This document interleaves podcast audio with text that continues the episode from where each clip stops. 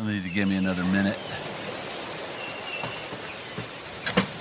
It was so good last week, I decided to do it again.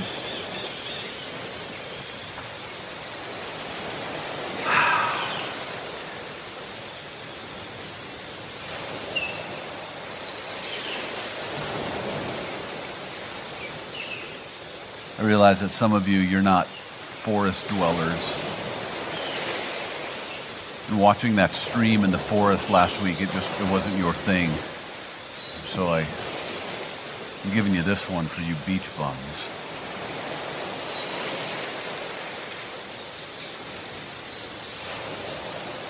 Just take a minute, decompress, clear your mind, calm your soul.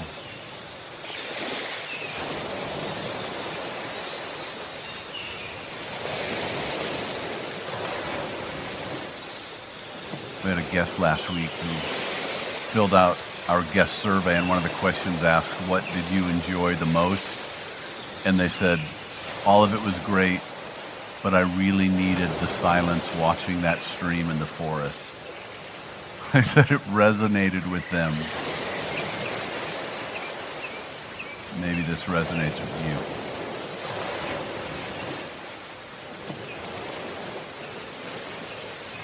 Did you know that studies show that the world is getting louder? And some scientists say that for those living in the inner city, that noise pollution will actually become a public health risk. That it will have negative effect on mental and emotional health.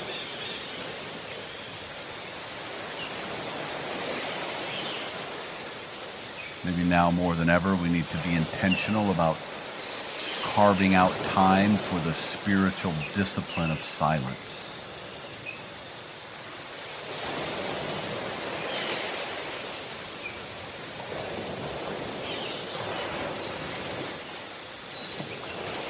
Jesus often used the phrase, let him who has ears, or whoever has ears, let them hear meaning it is possible to have ears but not listen. It is possible to have ears but not hear because of too many distractions, too many voices competing for our attention. So let's create some space this morning.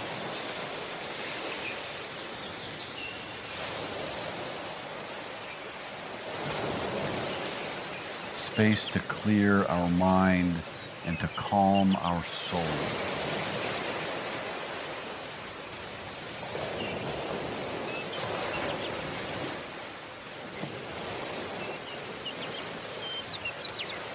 Now, now stay in this moment, but I want you to identify a circumstance today that is robbing you of your peace.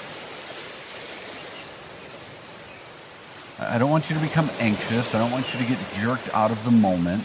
Don't let your thoughts drift away, but I, I want you to identify that thing that is claiming your peace.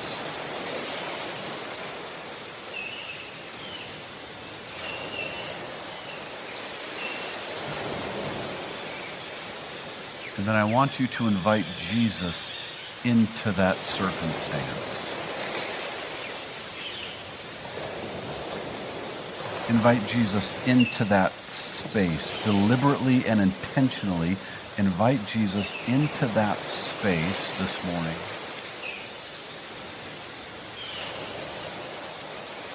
And then listen to what he has to say in the next few moments.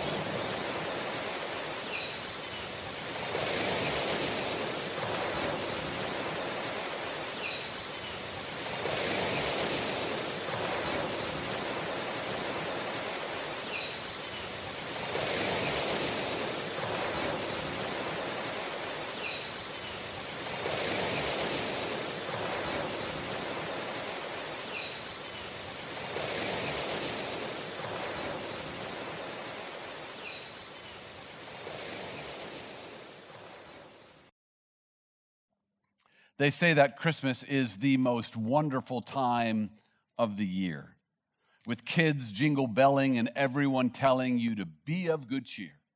Not wishing you to be of good cheer, telling you to be of good cheer.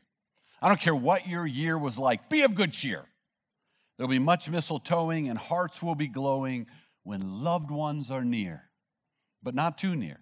At least six foot buffer will be needed peace on earth, goodwill towards men, holiday parties, decorating parties, family gatherings, the perfect gift wrapped in the perfect paper. It's all mm, so beautiful. I, I think Christmas can maybe best be described as a 25 day makeover. When we step away from our problems and we step into this manufactured persona that's driven by the Christmas spirit. This time of year, it's so easy to look at someone else uh, and their Christmas persona, or maybe we call it a Christmas facade, and think that they have life mastered, that they have figured out the secret to life. I mean, just look at their family Christmas photo, it wouldn't lie. They, they, have, they have mastered life. They have life figured out. But then we realize that somewhere around mm, January 5th, the cracks begin to show. And the Christmas facade begins to break down because we all have some area of dysfunction and some area of heartache, some area of struggle, and no one has mastered life.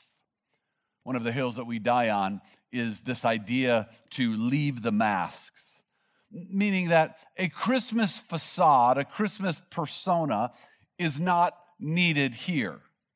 We, we do not need to pretend. We do not need to go into a 25 day beautification of our lives. We can be raw and we can be real. Now, I understand our need to escape. I understand our need to be distracted, especially in 2020 and we need something to preoccupy our thoughts and pull us away from our problems. But let us remember that the Christmas story is not inviting us to partake in a 25 day makeover. The Christmas story is inviting us to allow the Christ of Christmas to completely make us over.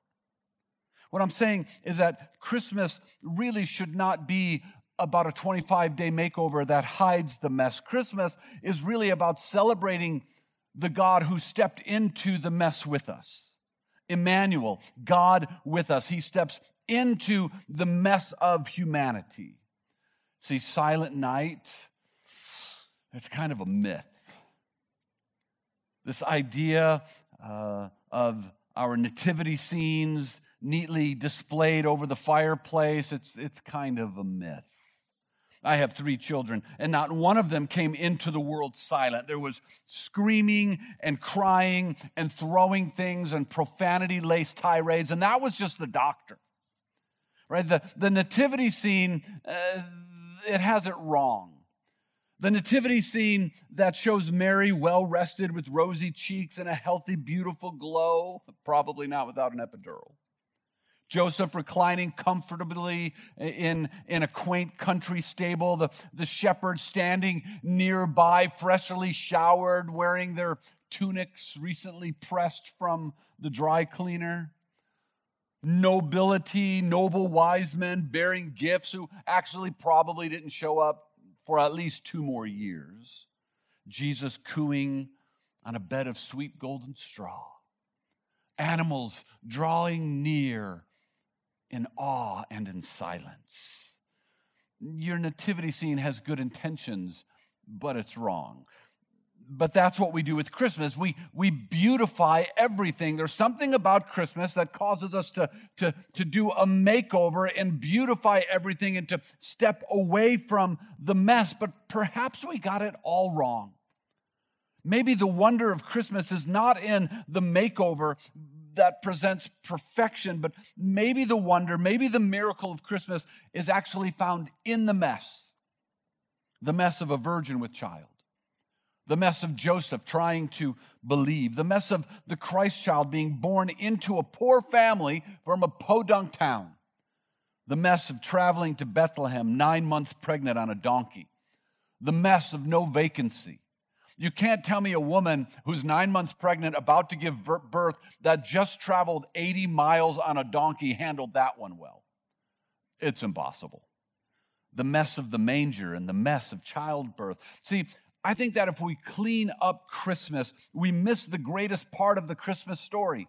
It is Emmanuel, God with us in the mess.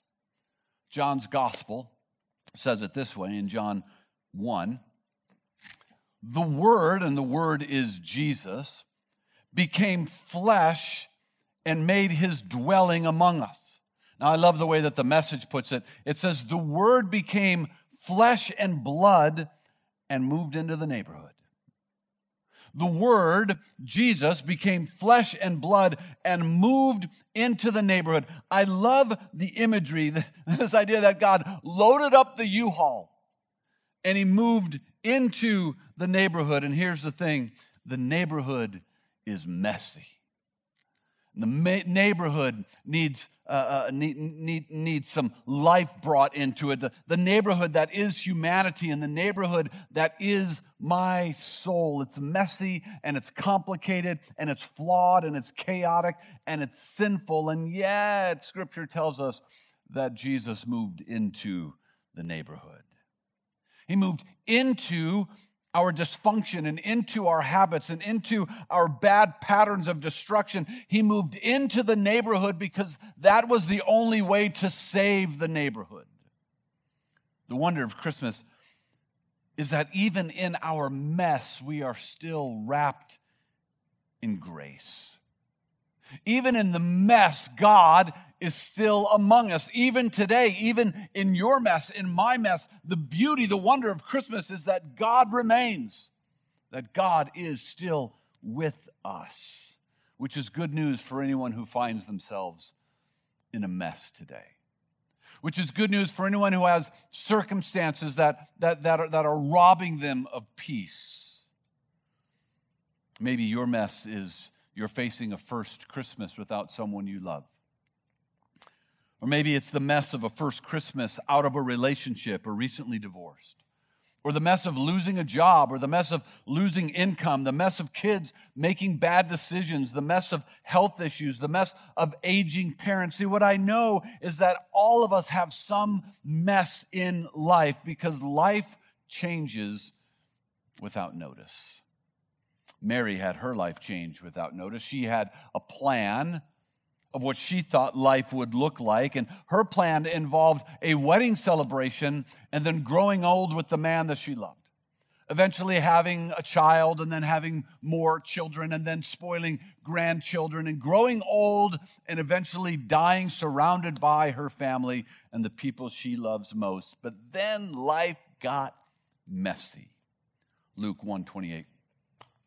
Greetings to you who are highly favored. The Lord is with you. This is the angelic announcement. Do not be afraid, Mary, for you have found favor with God. You will conceive and give birth to a son, and you are to call him Jesus. And he will be great, and he will be called the Son of the Most High. His kingdom will never end.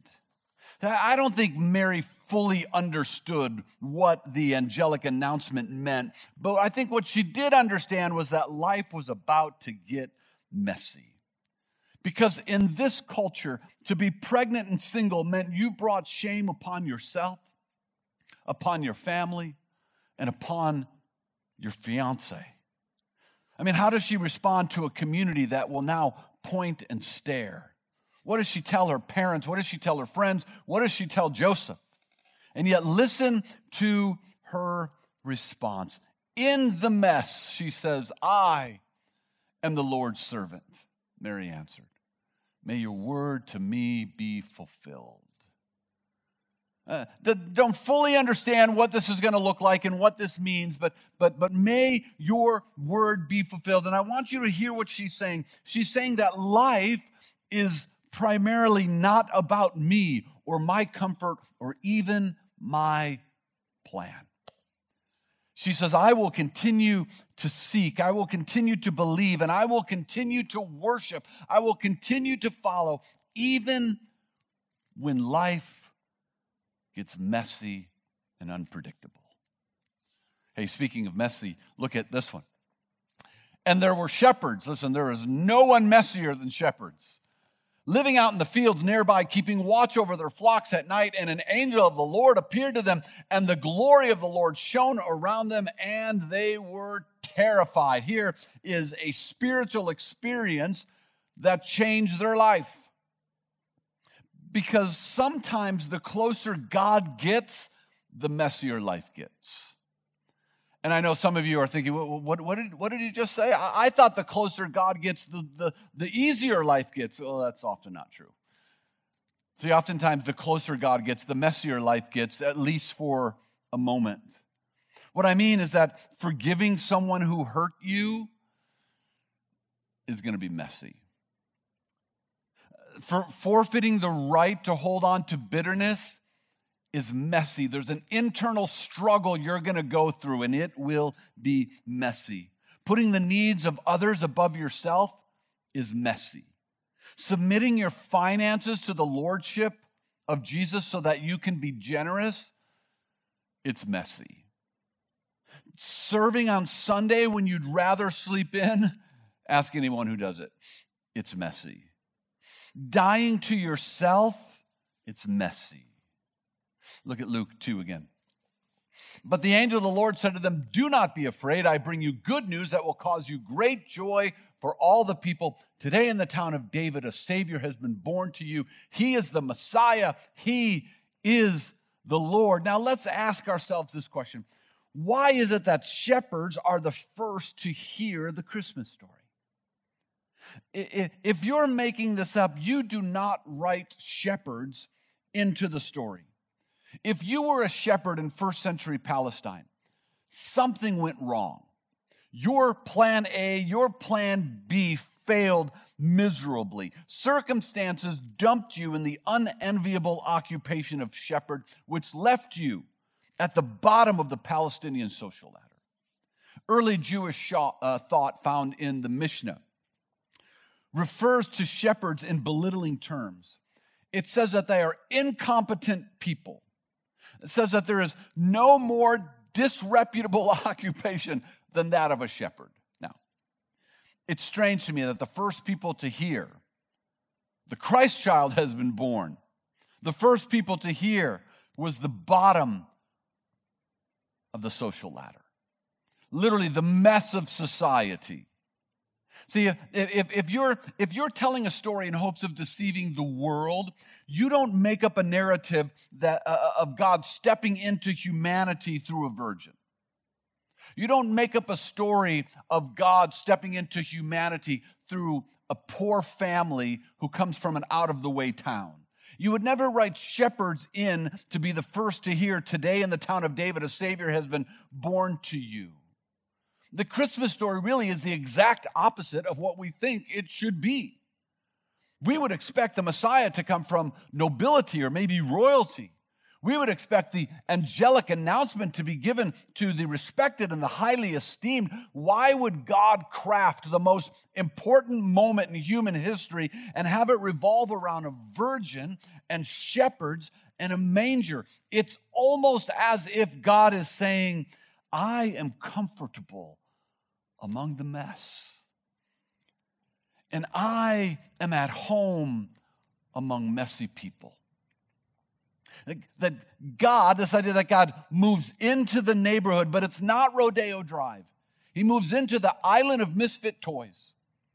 He moves in among those who are poor and the sick and the defeated and the broken and the hurting and the marginalized. And he throws his arms around all of us and he says, My people. See, that is the Christmas story. That is the wonder of Christmas. It's not in replacing the mess or hiding the mess, it's in celebrating God stepped into the mess with us. You are on the island of misfit toys. I am on the island of misfit toys. Look at Luke 2. Today in the town of David, a Savior has been born to you. Now, why a Savior? Well, why not a helper? Why not someone that can just kind of get me over the hump? Why not someone who can just help me, give me a little push when I need it? Why not a teacher, someone who can teach me how to be more successful? Why not a coach? Why not, why not someone who can train me to be my best? Why not someone who can yell at me from the sideline and tell me everything that I'm doing wrong? Why not a counselor? To help me navigate the difficult seasons of life? Why not a counselor to help me make better decisions or help me process through my childhood trauma? Why not a janitor? Someone to just kind of clean me up a little bit, clean up on aisle Marty. Why not someone who will tidy up my mistakes or wash over my blunders? See, see, that's not what God sent because that's not what I need. I don't need more advice on the seven steps to a better life. I don't need a prolific coach demanding that I work harder or a teacher that points out my errors. What I need is a Savior that enters into the mess. I need a Savior that embarks on a search and rescue mission who's not afraid to get his hands dirty, stained with a little blood. And that's exactly what God sent us a Savior. Someone who is willing to get into the mess to get me out of the mess. I need a Savior who scoops up all the broken pieces and begins to mold them, begins to fit them back together into something quite remarkable and something quite amazing. See, this is the power of Ephesians 2:10. For we are God's masterpiece. You today, you are God's masterpiece. Why? Because He has created you anew in Christ Jesus. Jesus has done something that no one else can do. He scoops up the broken pieces and he puts them back together, and now you are declared his masterpiece.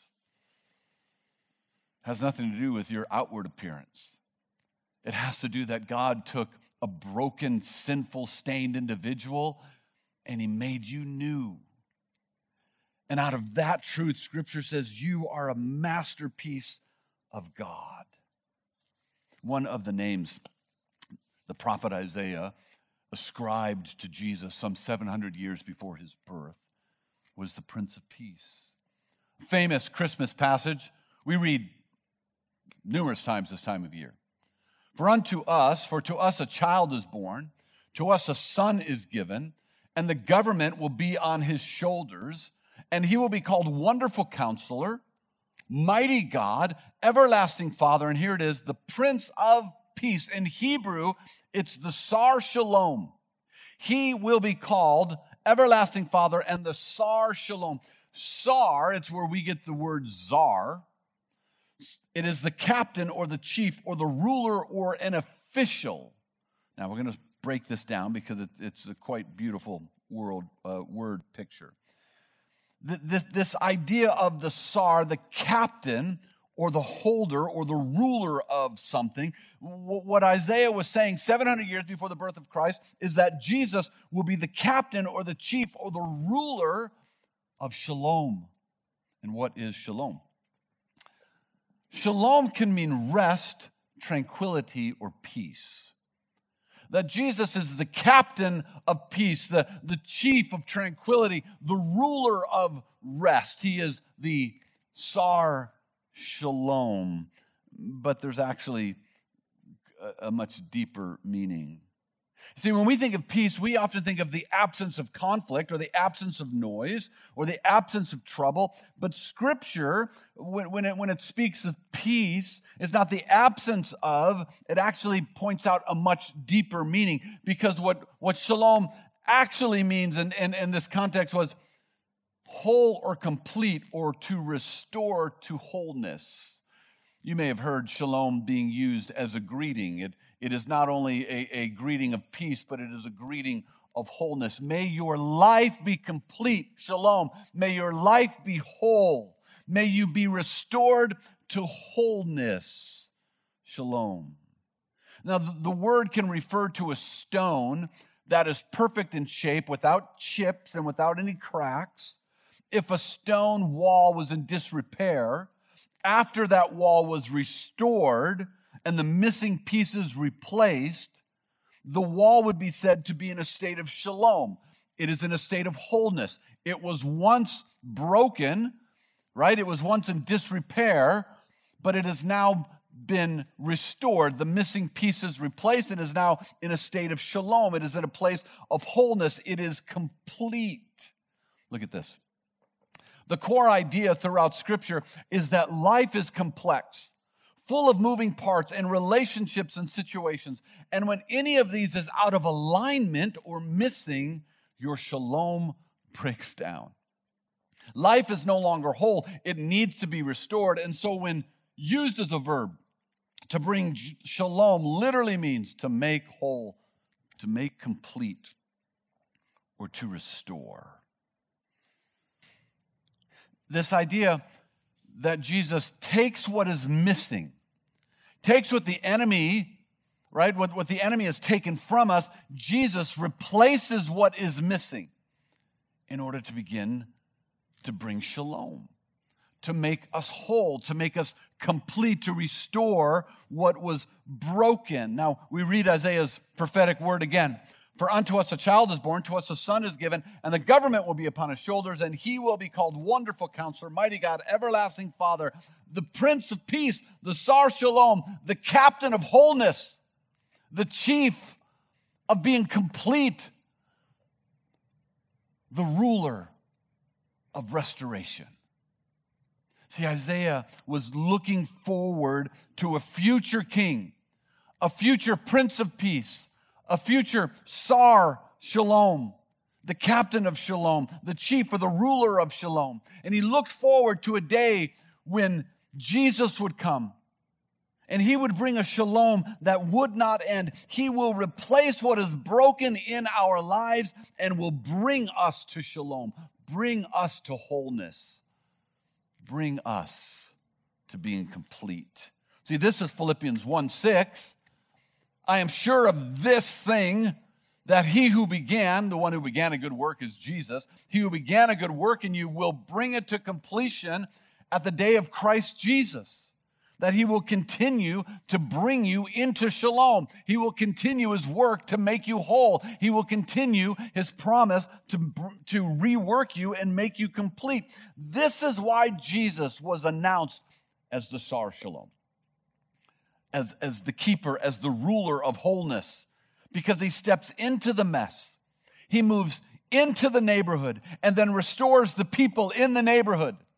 In the neighborhood in the neighborhood. Oh, the, you saw that one coming. I set you up for it.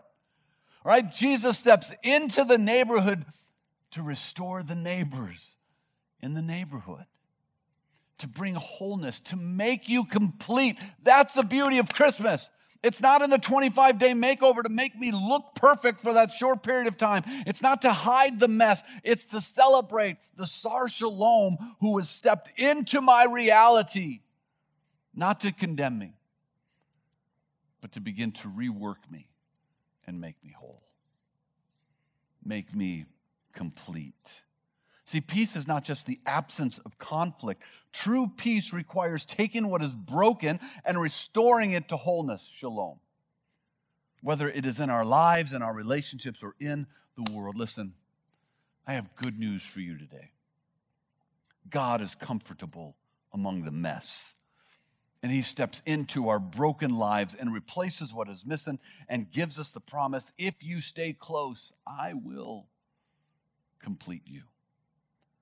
I will bring wholeness, body, soul, and spirit. And the byproduct of his shalom, his wholeness, is peace. Because even in the mess, we understand that the Savior is still working. The Savior is still with us. The Savior is still replacing, the Savior is still reworking, the Savior is still molding. And out of that shalom, out of the promise of shalom, I can have peace.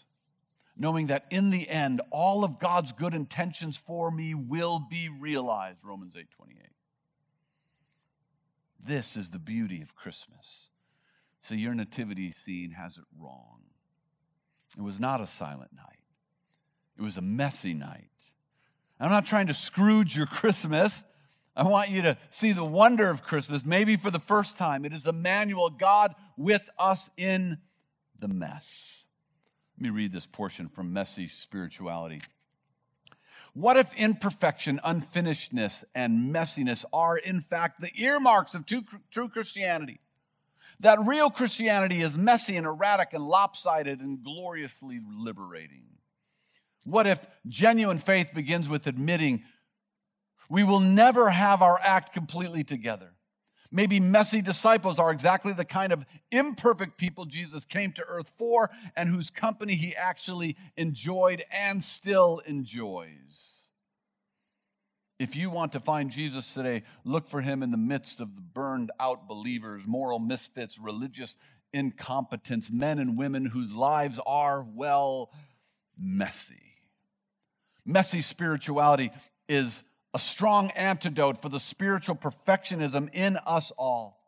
Here are the truths that can cut you loose from the tyranny of ought and open your eyes to the deep spirituality of being loved, shortcomings and all, by the God who meets you and transforms you in the midst of a messy and unpredictable life. It's good news. There's good news. God loves messy people, and God is comfortable in the mess. You see, sometimes we believe that until we clean up the mess, Jesus will not have anything to do with us, and it's just the opposite. Until we admit that we are a mess, we must admit that we are a mess for Jesus to have anything to do with us. The beauty of Christmas, I leave you. Jesus loves messy people. Pray with me, Lord. After a year like 2020, I know so many of us have lives that are just a mess. Just life is chaotic. And there's been layoffs and sickness, and some have even suffered the loss of a loved one all that we thought that was familiar, everything that we took for granted has been taken from us, and now life is possibly messier than any time than we can remember. But I am praying that you would remind us that you are Emmanuel, God with us in the mess. And I'm asking that you would come and show yourself in our space, in our mess. And today, at home, on your couch, in your bed, wherever you are, just invite Jesus into that mess. And expect the Sar Shalom to continue his work in you, even in the mess. Jesus, we invite you in, into our space, whatever that circumstance is. And would you remind us that you will bring us to wholeness? And would that promise of shalom give us a measure of peace, knowing that we are not going through this alone? That in the end, all of your promises, all of your goodness, all of your good intentions will be made full to those that love you and those who are called according to your purpose. May we walk in shalom. May we experience shalom. And out of it come an abundance of peace. In Jesus' name, amen. Hey, one thing I need to uh, leave you with because we have not done announcements. Please be aware that we have our Reveal Christmas coming up. All the dates changed. I told you that last week. Wednesday, December 23rd at 5, 6, 15, and 7.30. We always have done our Christmas service on the Sunday prior to Christmas, but we have to be flexible. Everything is up in the air. So this is the first time we're actually doing a Christmas service this close to Christmas on a midweek. So Wednesday the 23rd, 5, 6, 15, and 7.30 will be childcare available for birth through third grade. Be aware that Sunday, December 20th is now a normal service, 9.30 and 10. Sunday, December 27th is online. That shouldn't affect you because you're online anyways. Uh, for 9:30 and 10:30, there will be no live services taking place on the 27th. We're giving all of our volunteers the day off to spend with family. Uh, I am not 100% whether or not this will be live streamed. I think next week we will be live with you. We've ran numerous tests. Everything seems to be working, fingers crossed. And so next week, uh, I'm hoping that you will actually be with us live on Sunday I am not 100% sure what this will look like. So if you can manage to get down here, mask up, put on your biohazard suit, pick one of the services to attend, and be with us as we celebrate Christmas, the candlelight service, some Christmas carols, short message. I hope you can join us for that. If you need anything, as always, please reach out to the staff. We're here for you. Uh, we want to uh, come alongside you and help you in any way that would be needed. So please do not hesitate. God bless you, Reveal, and I look forward to seeing you soon. God bless.